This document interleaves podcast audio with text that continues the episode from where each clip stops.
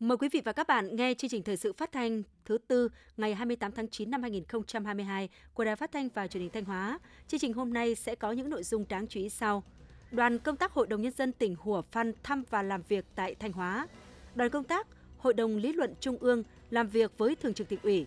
Khẩn trương thu hoạch lúa mùa đã chín, tập trung tiêu úng diện tích bị ngập, hạn chế thấp nhất thiệt hại do mưa lớn kéo dài. Phần tin thời sự quốc tế, Liên Hợp Quốc tái khẳng định cam kết về toàn vẹn lãnh thổ Ukraine. Ông Medvedev nhắc lại chính sách gian đe hạt nhân của Nga. Sau đây là nội dung chi tiết.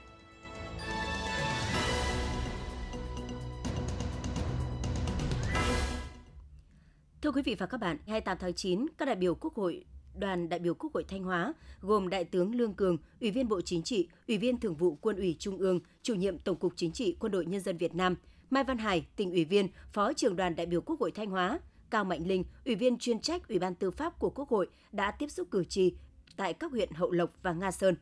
Tham dự buổi tiếp xúc có các đồng chí Trung tướng Nguyễn Doãn Anh, Ủy viên Trung ương Đảng, Ủy viên Quân ủy Trung ương Tư lệnh Quân khu 4, Đỗ Trọng Hưng, Ủy viên Trung ương Đảng, Bí thư tỉnh ủy, Chủ tịch Hội đồng nhân dân tỉnh, Trịnh Tuấn Sinh, Phó Bí thư tỉnh ủy, các đồng chí Ủy viên Ban Thường vụ tỉnh ủy, lãnh đạo các đơn vị Bộ Quốc phòng, lãnh đạo Ủy ban Mặt trận Tổ quốc tỉnh, các sở ngành cấp tỉnh, Văn phòng Đoàn đại biểu Quốc hội và Hội đồng nhân dân tỉnh, lãnh đạo cùng cử tri huyện Hậu Lộc và huyện Nga Sơn.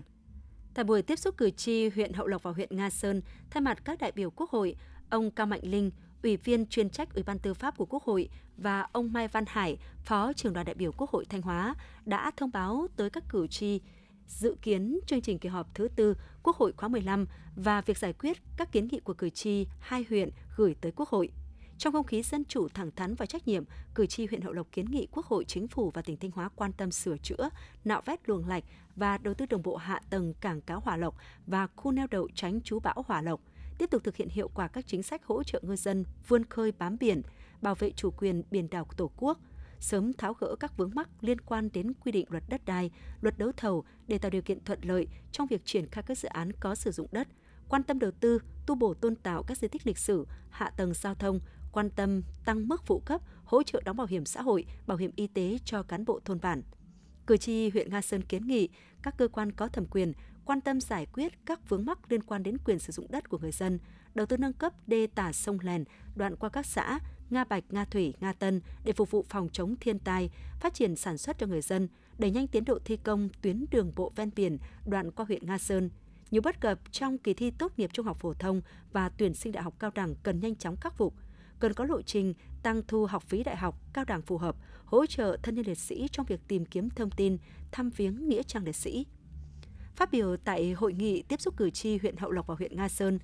đồng chí Bí thư tỉnh ủy Đỗ Trọng Hưng và đồng chí Phó Chủ tịch Ủy ban dân tỉnh Mai Xuân Liêm đã thông tin đến các đại biểu Quốc hội và cử tri những kết quả nổi bật của Thanh Hóa trong công tác phòng chống dịch COVID-19, phục hồi và phát triển kinh tế xã hội, đảm bảo quốc phòng an ninh, đồng thời trân trọng gửi lời cảm ơn Bộ Chính trị, Trung ương Đảng, Quốc hội, Chính phủ và các bộ ngành trung ương đã luôn quan tâm giúp đỡ Thanh Hóa đạt được nhiều thành tựu nổi bật trong thời gian qua các đồng chí lãnh đạo tỉnh Thanh Hóa cũng đã giải đáp các kiến nghị của cử tri thuộc thẩm quyền và đề nghị Đảng bộ, chính quyền và các tầng lớp nhân dân huyện Hậu Lộc và huyện Nga Sơn tiếp tục phát huy truyền thống đoàn kết, tinh thần nỗ lực vượt khó, phấn đấu xây dựng Hậu Lộc sớm trở thành huyện nông thôn mới, xây dựng huyện Nga Sơn ngày càng giàu đẹp. Phát biểu tại hội nghị tiếp xúc cử tri, Đại tướng Lương Cường, Ủy viên Bộ Chính trị, Ủy viên Thường vụ Quân ủy Trung ương, chủ nhiệm Tổng cục Chính trị Quân đội Nhân dân Việt Nam trân trọng cảm ơn các ý kiến thẳng thắn tâm huyết của các cử tri huyện Hậu Lộc và huyện Nga Sơn gửi tới kỳ họp thứ tư Quốc hội khóa 15, đồng thời biểu dương và đánh giá cao những kết quả nổi bật mà Đảng bộ chính quyền và các tầng lớp nhân dân hai huyện Nga Sơn và Hậu Lộc đã nỗ lực cố gắng đạt được trong bối cảnh gặp rất nhiều khó khăn do đại dịch Covid-19 và những tác động do giá nguyên liệu, nhiên liệu biến động bất thường. Đại tướng Lương Cường đã thông báo về tình hình thế giới, khu vực đang có những tác động sâu sắc đến chính trị, kinh tế, xã hội, quốc phòng, an ninh, đối ngoại của nhiều quốc gia, trong đó có Việt Nam. Đại tướng cho biết, việc kiểm soát được dịch COVID-19 là cơ sở, nền tảng quan trọng để đẩy mạnh mở cửa kinh tế, đưa cuộc sống của nhân dân trở lại trạng thái bình thường mới. Kinh tế vĩ mô ổn định, lạm phát được kiểm soát đã thúc đẩy kinh tế tăng trưởng. Các lĩnh vực văn hóa, xã hội được chú trọng, đời sống của người dân được cải thiện – các hoạt động chăm lo đối tượng chính sách, người nghèo, người lao động được triển khai tích cực, hiệu quả. Quốc phòng an ninh được tăng cường, an ninh chính trị, trật tự an toàn xã hội được đảm bảo, đối ngoại, hội nhập quốc tế được đẩy mạnh. Các cấp các ngành đã xử lý linh hoạt kịp thời, hiệu quả các vấn đề mới phát sinh. công tác xây dựng, trình đốn Đảng, đấu tranh phòng chống tham nhũng tiêu cực được chỉ đạo quyết liệt, góp phần củng cố lòng tin của nhân dân với Đảng, nhà nước và quân đội. Thay mặt tổ đại biểu Quốc hội, Đại tướng Lương Cường đánh giá cao các ý kiến phát biểu tại hội nghị, nhất là việc đồng tình với sự chỉ đạo kiên quyết, kịp thời của Đảng, Nhà nước, Chính phủ trong công tác phòng chống tham nhũng tiêu cực thời gian vừa qua. Các ý kiến của cử tri đóng góp tại hội nghị có nhiều nội dung sâu sắc tâm huyết, thể hiện trách nhiệm và trí tuệ đối với các vấn đề của đất nước, tỉnh Thanh Hóa và của địa phương. Đại tướng Lương Cường đề nghị cấp ủy chính quyền các cấp tỉnh Thanh Hóa quan tâm giải quyết những vấn đề mà cử tri kiến nghị thuộc thẩm quyền. Đối với các vấn đề thuộc thẩm quyền của Quốc hội, Chính phủ, đoàn đại biểu Quốc hội tỉnh Thanh Hóa sẽ có trách nhiệm truyền đến Quốc hội, Chính phủ xem xét, trả lời cử tri trong thời gian sớm nhất.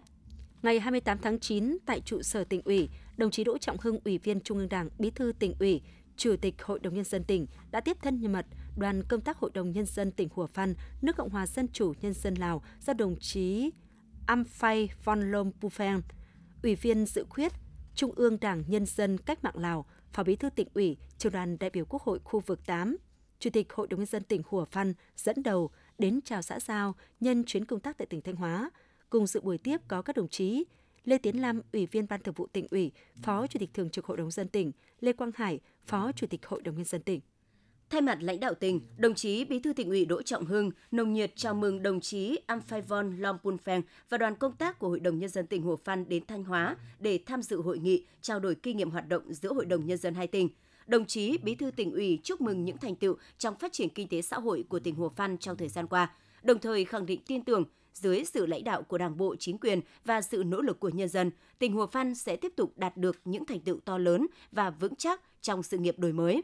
đồng chí Bí thư tỉnh ủy Đỗ Trọng Hưng vui mừng thông tin tới đoàn công tác của Hội đồng Nhân dân tỉnh Hồ Phan những kết quả nổi bật mà Thanh Hóa đã đạt được trong 9 tháng năm 2022, chia sẻ một số kinh nghiệm nổi bật trong hoạt động của Hội đồng Nhân dân tỉnh Thanh Hóa từ đầu nhiệm kỳ khóa 18 đến nay, nhất là trong công tác xây dựng, ban hành nghị quyết và hoạt động giám sát. Đồng chí Bí thư tỉnh ủy bày tỏ mong muốn tại hội nghị trao đổi kinh nghiệm hoạt động giữa Hội đồng Nhân dân tỉnh Thanh Hóa và Hội đồng Nhân dân tỉnh Hồ Phan – hai bên sẽ trao đổi nhiều nội dung hữu ích, cùng nhau thảo luận để tìm ra giải pháp tổ chức thực hiện nhiệm vụ có chất lượng, hiệu quả hơn. Bên cạnh đó, kết quả của hội nghị cũng sẽ góp phần thúc đẩy mạnh mẽ hơn nữa mối quan hệ hợp tác toàn diện giữa hai tỉnh theo tinh thần nội dung văn kiện thỏa thuận hợp tác giai đoạn 2021-2025 vừa được ký kết. Thay mặt đoàn công tác Hội đồng Nhân dân tỉnh Hồ Phan, đồng chí Amphevon Lompunphen trân trọng cảm ơn sự đón tiếp nồng hậu và tình cảm thân thiết chân thành của đồng chí Bí thư tỉnh ủy Đỗ Trọng Hưng và các đồng chí lãnh đạo tỉnh Thanh Hóa dành cho đoàn. Đồng chí Phó Bí thư tỉnh ủy, Chủ tịch Hội đồng Nhân dân tỉnh Hồ Phan chúc mừng những kết quả ấn tượng mà tỉnh Thanh Hóa đã đạt được trong 9 tháng năm 2022 đồng thời trân trọng cảm ơn sự hỗ trợ, giúp đỡ to lớn hiệu quả của Đảng bộ, chính quyền và nhân dân tỉnh Thanh Hóa đối với tỉnh Hùa Phan trong suốt những năm qua. Nhân dịp này, đồng chí Amphaivon Lompunpheng bày tỏ sự chia sẻ và thăm hỏi, lời động viên chân thành tới các tỉnh miền Trung Việt Nam đang chịu những ảnh hưởng sâu sắc nặng nề của cơn bão Noru. Ngày 28 tháng 9, đoàn công tác của Hội đồng lý luận Trung ương đã làm việc với Thường trực tỉnh ủy Thanh Hóa về tình hình kinh tế xã hội quốc phòng an ninh, công tác xây dựng tổ chức bộ máy và đội ngũ cán bộ trên địa bàn tỉnh. Giáo sư tiến sĩ Tạng Ngọc Tấn, Phó Chủ tịch Thường trực Hội đồng lý luận Trung ương và đồng chí Lại Thế Nguyên, Phó Bí thư Thường trực tỉnh ủy, Trường đoàn đại biểu Quốc hội tỉnh chủ trì buổi làm việc. Tham dự có các đồng chí Đào Xuân Yên, Ủy viên Ban Thường vụ, Trưởng ban Tuyên giáo tỉnh ủy, Đầu Thanh Tùng, Phó Chủ tịch Ủy ban dân tỉnh, lãnh đạo các ban của tỉnh ủy, các sở ngành đơn vị liên quan. Tại buổi làm việc, các đại biểu đã tập trung làm rõ tình hình phát triển kinh tế xã hội của tỉnh, trong đó đáng chú ý là công tác xóa đói giảm nghèo, cải thiện toàn diện đời sống nhân dân, nhất là đồng bào dân tộc thiểu số, vùng sâu vùng xa, những vấn đề về công tác đào tạo, bồi dưỡng, xây dựng đội ngũ cán bộ đảng viên, xây dựng tổ chức bộ máy và cơ chế hoạt động của hệ thống chính trị. Những vấn đề về xây dựng nền văn hóa tiên tiến, đậm đà bản sắc dân tộc, phát huy giá trị văn hóa riêng có của các dân tộc tỉnh Thanh Hóa – xây dựng con người phát triển toàn diện và những vấn đề về đảm bảo quốc phòng an ninh, trật tự an toàn xã hội, bảo vệ vững chắc chủ quyền, toàn vẹn lãnh thổ quốc gia trên địa bàn tỉnh. Phát biểu tại buổi làm việc, đồng chí Phó Bí thư Thường trực tỉnh ủy Lại Thế Nguyên đã nêu lên một số nét nổi bật về kinh tế xã hội, quốc phòng an ninh, công tác xây dựng Đảng của tỉnh Thanh Hóa trong giai đoạn 2016-2021 và 9 tháng năm 2022 trong đó, tốc độ tăng trưởng tổng sản phẩm trên địa bàn tỉnh GDP thuộc nhóm các tỉnh, thành phố đứng đầu của cả nước. Các hoạt động văn hóa, giáo dục, y tế có nhiều chuyển biến tiến bộ. Dịch bệnh COVID-19 được kiểm soát hiệu quả, an sinh xã hội được chăm lo đời sống vật chất và tinh thần của nhân dân được nâng lên rõ rệt.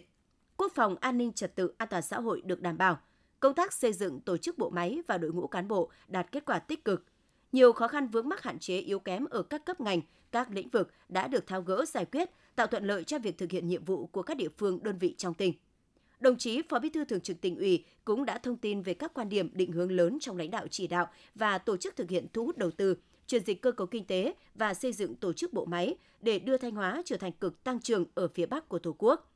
Cùng với đó, đồng chí cũng nêu lên một số khó khăn, bất cập trong công tác đầu tư, công tác cán bộ và xây dựng Đảng, để Hội đồng Lý luận Trung ương nghiên cứu, tham mưu Trung ương Đảng, Chính phủ và các bộ ngành nghiên cứu giải quyết.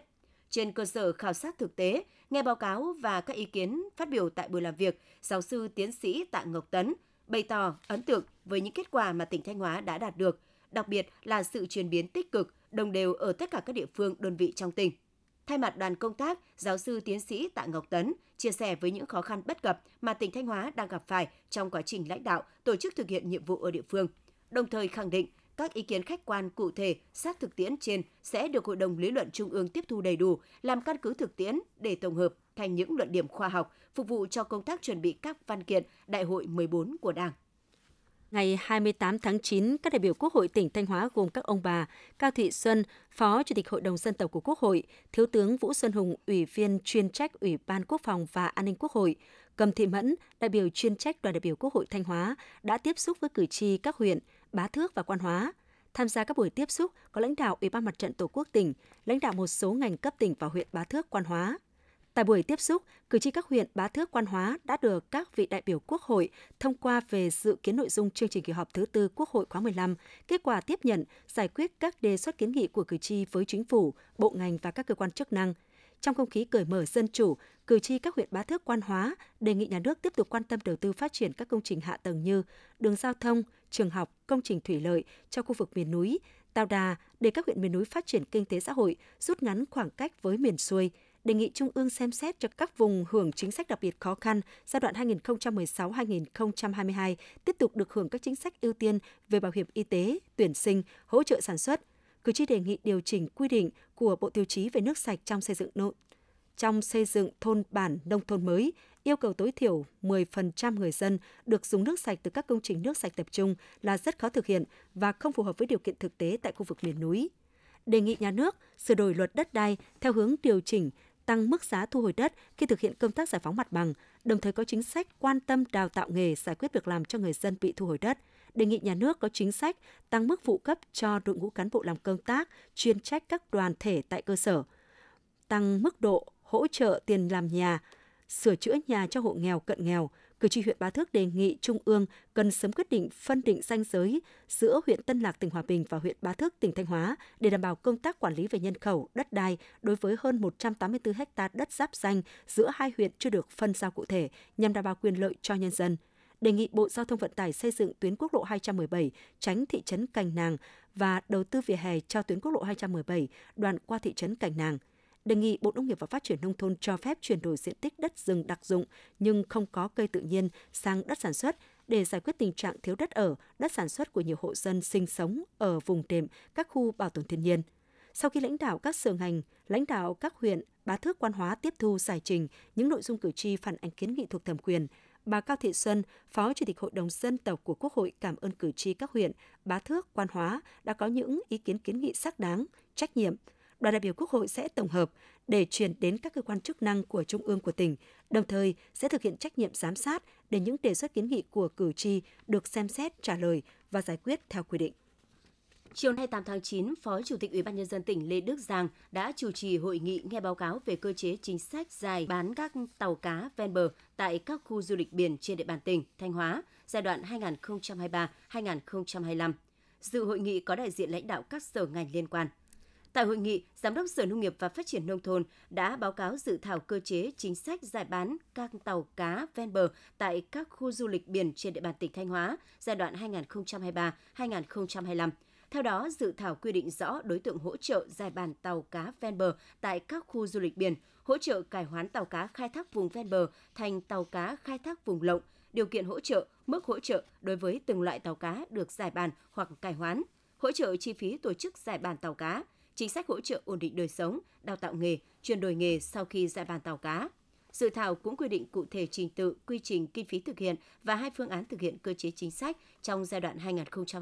2023-2025. Sau khi nghe ý kiến thảo luận của lãnh đạo các sở ngành và địa phương liên quan, kết luận hội nghị, Phó Chủ tịch Ủy ban nhân dân tỉnh Lê Đức Giang đánh giá cao công tác thống kê và xây dựng cơ chế chính sách của Sở Nông nghiệp và Phát triển nông thôn. Đồng thời nhấn mạnh, việc xây dựng cơ chế chính sách giải bàn tàu cá ven bờ là nhiệm vụ quan trọng cần thiết, vừa hỗ trợ ngư dân chuyển đổi sinh kế, tạo việc làm mới, ổn định đời sống, nâng cao thu nhập cho ngư dân vùng biển, vừa xây dựng phát triển các khu du lịch biển hiện đại, hấp dẫn, thân thiện, môi trường cảnh quan ven biển sạch đẹp, thuận lợi cho việc khai thác du lịch và giảm áp lực khai thác thủy sản vùng ven bờ. Đồng chí Phó Chủ tịch Ủy ban nhân dân tỉnh giao Sở Nông nghiệp và Phát triển nông thôn. Trên cơ sở các ý kiến đóng góp tại hội nghị hoàn chỉnh dự thảo tờ trình với 4 chính sách hỗ trợ, gồm hỗ trợ giải bàn tàu cá ven bờ, hỗ trợ ổn định đời sống sau khi giải bàn tàu cá, hỗ trợ đào tạo nghề, chuyển đổi nghề sau khi giải bàn tàu cá, hỗ trợ chuyển đổi tàu khai thác ven bờ sang vận hành du lịch và các phương án thực hiện để trình Hội đồng Nhân dân tỉnh trong kỳ họp tới, đồng thời phối hợp với các địa phương tăng cường tuyên truyền cho ngư dân kịp thời ngăn chặn chấm dứt tình trạng khai thác hải sản bất hợp pháp, không khai báo và không theo quy định, nâng cao vai trò trách nhiệm của các địa phương trong quản lý tàu cá ven bờ. Quý vị và các bạn đang theo dõi chương trình thời sự phát thanh của Đài Phát thanh và Truyền hình Thanh Hóa. Chương trình được phát trên sóng FM tần số 92,3 MHz. Tiếp theo sẽ là những thông tin đáng chú ý.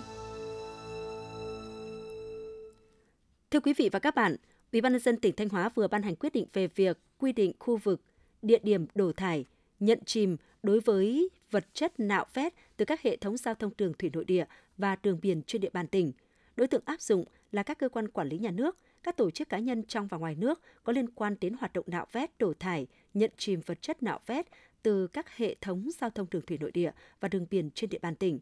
Cụ thể, khu vực vị trí đổ thải trên đất liền gồm khu A, khu N của công ty trách nhiệm hạn lọc hóa dầu Nghi Sơn, một phần đất dự phòng của công ty trách nhiệm hạn lọc dầu Nghi Sơn,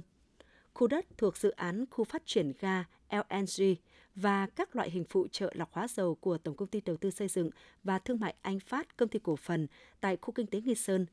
khu đất tại khu công nghiệp số 4, thửa đất số 19 từ bản đồ số 16 thôn Đông Tân, xã Đa Lộc, huyện Hậu Lộc, khu vực vị trí nhận chìm ở biển gồm Nam đảo Hòn Mê, Hải Bình, thị xã Nghi Sơn và vùng biển Nghi Sơn.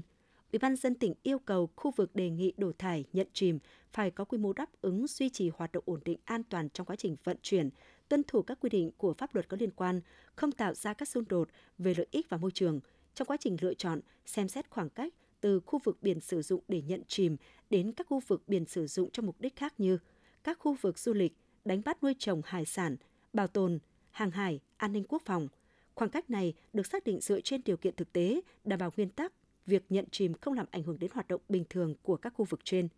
Khu vực biển được sử dụng để nhận chìm phải phù hợp với quy hoạch sử dụng biển, quy hoạch tổng thể khai thác, sử dụng bền vững tài nguyên vùng bờ, đảm bảo các yếu tố theo quy định, không gây ra tác động có hại đến sức khỏe con người, tiềm năng phát triển kinh tế của tỉnh, hạn chế tối đa ảnh hưởng xấu tới môi trường, hệ sinh thái biển, nguồn lợi thủy sản theo quy định pháp luật, không ảnh hưởng đến các hoạt động quốc phòng an ninh, bảo vệ chủ quyền,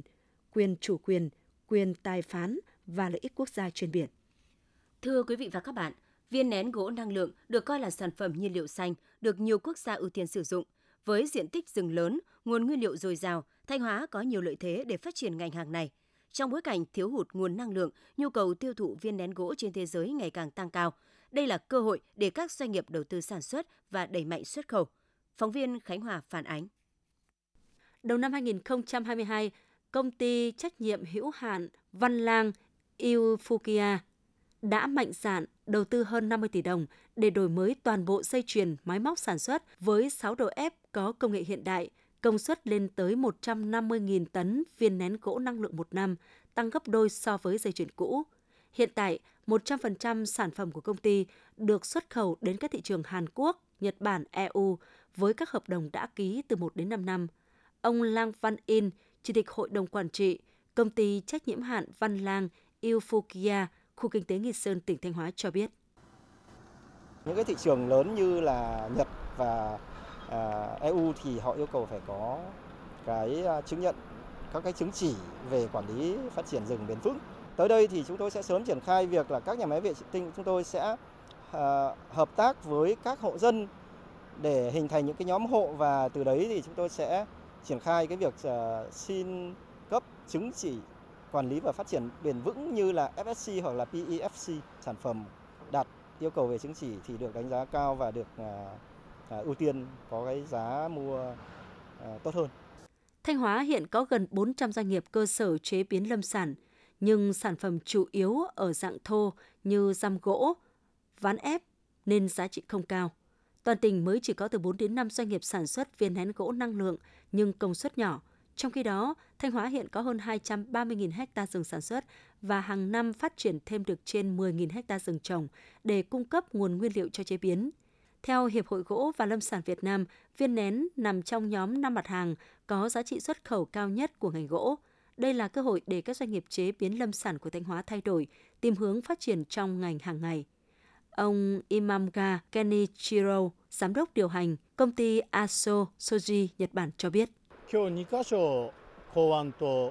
Nhật Bản ưu tiên phát triển năng lượng tái tạo để đạt mục tiêu khí hậu. Chính vì vậy, những nguồn nguyên liệu sạch như viên nén gỗ năng lượng đang là sự lựa chọn hàng đầu của chúng tôi. Tôi đã đi tham quan cảng Nghi Sơn của Thanh Hóa. Tôi nghĩ nếu chúng tôi nhập khẩu mặt hàng này từ các doanh nghiệp tại Thanh Hóa, thì việc vận chuyển sẽ rất thuận lợi. Đấy cũng là tiêu chí để chúng tôi tìm kiếm doanh nghiệp để hợp tác nhập khẩu sản phẩm này. Việt Nam hiện là nhà cung cấp viên nén gỗ năng lượng lớn thứ hai thế giới với lượng xuất khẩu đạt 3,5 triệu tấn trong năm 2021 nhu cầu viên nén gỗ sinh khối của thế giới đang là từ 12 đến 15 triệu tấn một năm và đến năm 2030 đạt khoảng 50 triệu tấn. Với những lợi thế về nguồn nguyên liệu và nhu cầu ngày càng tăng về sản phẩm viên nén gỗ năng lượng, đây sẽ là ngành hàng đầy tiềm năng cho các doanh nghiệp Thanh Hóa phát triển. Trên địa bàn Thanh Hóa có 194 doanh nghiệp, hơn 6.660 cơ sở sản xuất chế biến gỗ và lâm sản. Để nâng cao giá trị sản xuất, các đơn vị đã nỗ lực cải tiến công nghệ, nâng cao chất lượng, đa dạng hóa sản phẩm và tìm kiếm mở rộng thị trường tiêu thụ. Nhờ đó, giá trị xuất khẩu lâm sản 9 tháng năm 2022 của tỉnh đạt hơn 485 triệu đô la Mỹ, tăng 33,4% so với cùng kỳ. Thông qua chế biến, các sản phẩm lâm sản được xuất khẩu sang các thị trường các nước như Trung Quốc, Mỹ, Ấn Độ, Indonesia, Singapore, Philippines, Nhật Bản. Thưa quý vị và các bạn, trong quá trình xây dựng nông thôn mới, doanh nghiệp góp phần quan trọng để chuyển đổi cơ cấu lao động, sản xuất, tạo nền tảng phát triển kinh tế nông thôn. Do vậy, các địa phương trên địa bàn tỉnh Thanh Hóa đã chú trọng thu hút các doanh nghiệp về đầu tư tại địa bàn, giúp giải quyết việc làm tại chỗ, tăng thu nhập cho người dân, góp phần hoàn thành các tiêu chí nông thôn mới, phản ánh của phóng viên Hương Hạnh.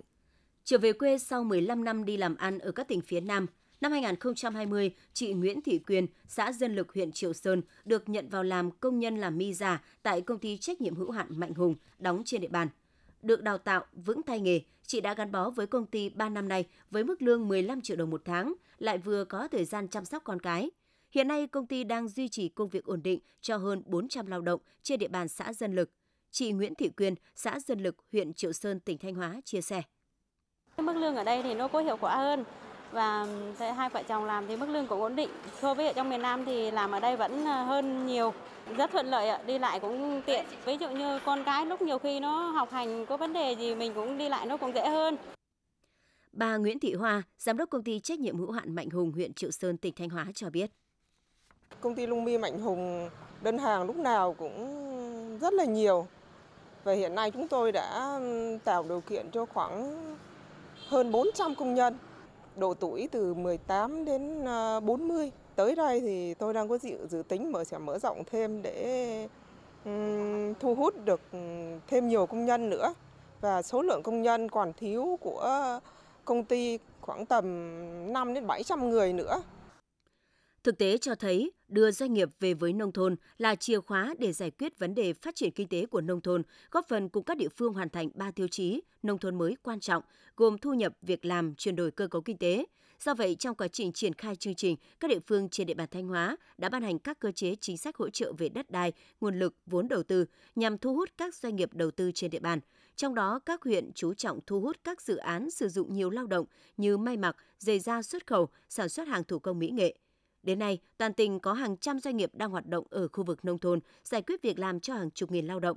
Công việc phúc lợi đảm bảo lại gần gia đình, vì vậy nhiều lao động xa quê đã quyết định trở về địa phương ổn định cuộc sống, từ đó góp phần chuyển dịch cơ cấu lao động, nâng cao đời sống cho người dân nông thôn.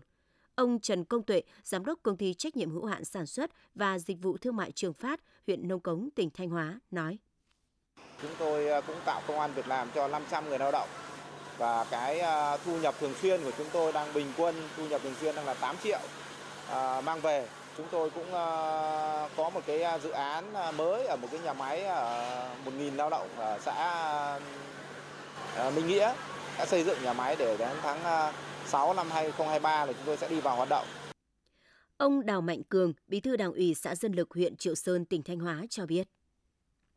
tạo cái điều kiện cho cái doanh nghiệp vào thì đối với đảng cấp ủy chính quyền thì hỗ trợ ờ, cho cái cơ chế là giải phóng đất ờ, để khi mà doanh nghiệp vào. Thứ hai nữa là tạo cái môi trường doanh nghiệp đầu tư thông thoáng nhất mà nhanh nhất. Dân lực thì có 21 doanh nghiệp đang hoạt động rất tốt trong đó là cũng là tạo công an việc làm cho gần 2.000 ờ, lao động tại chỗ. Đưa doanh nghiệp về nông thôn đã và đang tạo cơ hội và môi trường tốt để nông dân thích nghi với lối tư duy công nghiệp, góp phần thu hẹp khoảng cách giàu nghèo giữa thành thị và nông thôn, qua đó làm thay đổi diện mạo đời sống nông thôn, đồng thời giải quyết triệt đề được bài toán ly nông không ly hương. Thực hiện chương trình xây dựng nông thôn mới, các xã thị trấn trên địa bàn huyện Thiệu Hóa đã vận động nhân dân hiến hơn 17.150 m2 để mở rộng đường giao thông nông thôn, tiêu biểu là các thôn Minh Đức, Thiệu Long, Ngọc Tĩnh, Thiệu Phú, Đồng Bào, Minh Tâm. Hầu hết các tuyến đường có hộ dân hiến đất đều được mở rộng thêm từ 1 đến 2 mét trở lên. Cùng với sự đóng góp của nhân dân và kinh phí địa phương, các tuyến đường nhanh chóng được chỉnh trang, đổ bê tông, trải nhựa, xây tường rào thông thoáng. Theo thống kê của huyện, trên các tuyến đường được nhân dân hiến đất đã xây dựng hơn 57.000 mét tường rào, đắp đặt 25,8 km đường điện sáng. Đến nay toàn huyện có 425 mô hình nhà sạch vườn đẹp, 13 trên 25 xã thị trấn đã hoàn thành việc đặt tên đường, gắn biển số nhà, từ đó đã tạo nên diện mạo nông thôn mới sáng xanh sạch đẹp, hướng tới mục tiêu mỗi thôn, tiểu khu sẽ trở thành miền quê đáng sống. Thưa quý vị và các bạn, theo Tri Cục Trồng Trọt và Bảo vệ Thực vật tỉnh Thanh Hóa, trong số 115.000 ha lúa mùa, bà con nông dân chỉ mới thu hoạch được gần 85.000 ha. Để hạn chế thiệt hại do mưa lũ, thời điểm này, các địa phương cần đẩy mạnh những biện pháp bảo vệ lúa, đồng thời phối hợp với các đơn vị thủy nông khơi thông dòng chảy, chống úng ngập. Phóng viên Thanh Hường phản ánh. Tại huyện Thọ Xuân, tính đến ngày 28 tháng 9, diện tích lúa mùa đã thu hoạch đạt khoảng 80%, tương đương 5.900 ha. Để bảo vệ năng suất, sản lượng cho diện tích lúa đã chín, những ngày trước khi bão Noru đổ bộ, huyện đã chỉ đạo các xã thị trấn khẩn trương thu hoạch, vận chuyển đến nơi bảo quản. Hiện tại, ba xã bị ngập do mưa cục bộ là Xuân Sinh, Quảng Phú đã tiêu ứng cơ bản. Nông dân vẫn đang đẩy mạnh tiến độ thu hoạch, không để xảy ra tình trạng lúa mọc mầm, góp phần hạn chế thiệt hại. Các địa phương khác trên địa bàn tỉnh đều đã cử cán bộ nông nghiệp bám sát đồng ruộng, hướng dẫn nông dân thường xuyên theo dõi diễn biến thời tiết và đồng ruộng. Nếu lúa bị đổ ngã, phải nhanh chóng dựng buộc, không để ngâm nước. Phương châm được đưa ra là phải thu hoạch nhanh gọn lúa mùa ở những nơi có thể, đồng thời chủ động chăm sóc, hạn chế thiệt hại cho diện tích rau màu và cây trồng vụ đông đã gieo trồng. Ông Trương Tuấn Anh, Phó Giám đốc chi nhánh Thủy Nông, huyện Thường Xuân, tỉnh Thanh Hóa cho biết. Đảm bảo là ờ, điều tiết nước theo ờ, ừ, theo phương án, đấy là chủ động là khi mà mực nước thượng lưu lên ờ, đến cao trình dương 18 mà mực nước đang còn có hiện tượng là sông đang còn lên cao thì đóng toàn bộ các hệ thống cống bảy cửa cũng như âu thuyền để đảm bảo không để nước vào trong đồng ảnh hưởng gây ngập lụt cho nhân dân. Đến nay, toàn tỉnh mới thu hoạch được gần 75% diện tích lúa mùa, phần còn lại nếu không thu hoạch nhanh sẽ thiệt hại khá lớn. Trước dự báo có mưa dài ngày, một số nơi lượng mưa có thể lên đến 200 mm, các địa phương cần tập trung cao độ để bảo vệ diện tích lúa chưa gặt, đẩy nhanh hơn nữa tiến độ thu hoạch và chủ động phương án tiêu úng khi có mưa lớn, đồng thời đôn đốc nông dân triển khai sản xuất vụ đông đúng mục tiêu kế hoạch đề ra.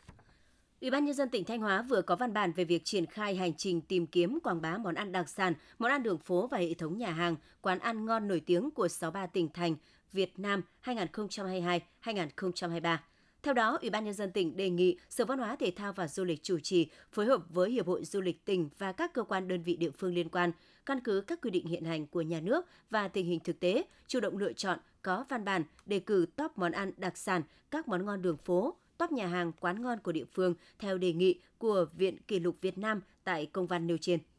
Quý vị và các bạn vừa theo dõi phần tin trong tỉnh của Đài Phát thanh Truyền hình Thanh Hóa. Tiếp ngay sau đây sẽ là bản tin thời sự quốc tế.